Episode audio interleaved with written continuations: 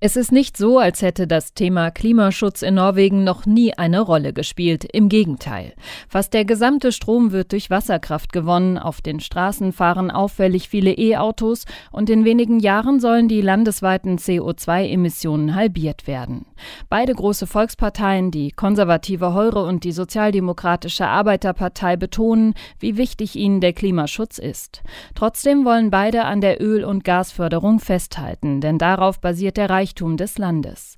Die amtierende konservative Ministerpräsidentin Solberg verwies während einer TV-Debatte auf den von ihrer Regierung initiierten Klimaplan für das Land. Fra neste år skal alle nye ferger være utslippsfrie, årene etterpå der så skal hurtigbåter bli utslippsfrie. Demnach sollen beispielsweise alle Fähren und Schnellboote ab kommendem Jahr emissionsfrei sein, so die Ministerpräsidentin.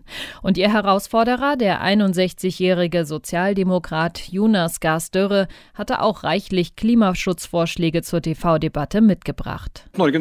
Alles, was elektrifiziert werden kann, muss auch elektrifiziert werden. Wir brauchen mehr erneuerbare Energien. Damit meine ich Wasserkraft- und Windkraftanlagen an Land und im Meer.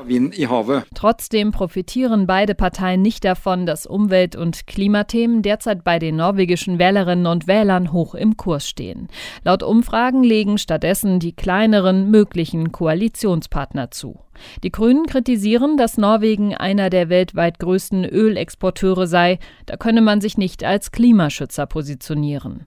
Als erste Partei in Norwegen fordern sie nun einen Stopp bei der Erschließung von neuen Öl- und Gasfeldern und auch einen Komplettausstieg bis 2035.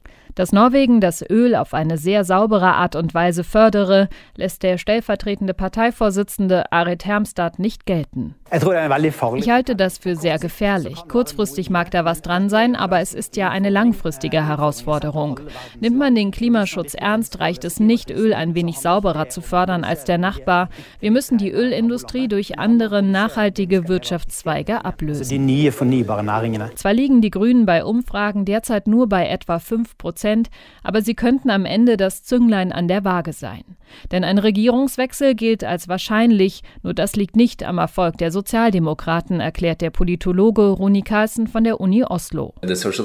Die Sozialdemokraten werden in dieser Wahl nicht gut abschneiden. Höchstwahrscheinlich wird es das schlechteste Ergebnis der letzten 100 Jahre werden.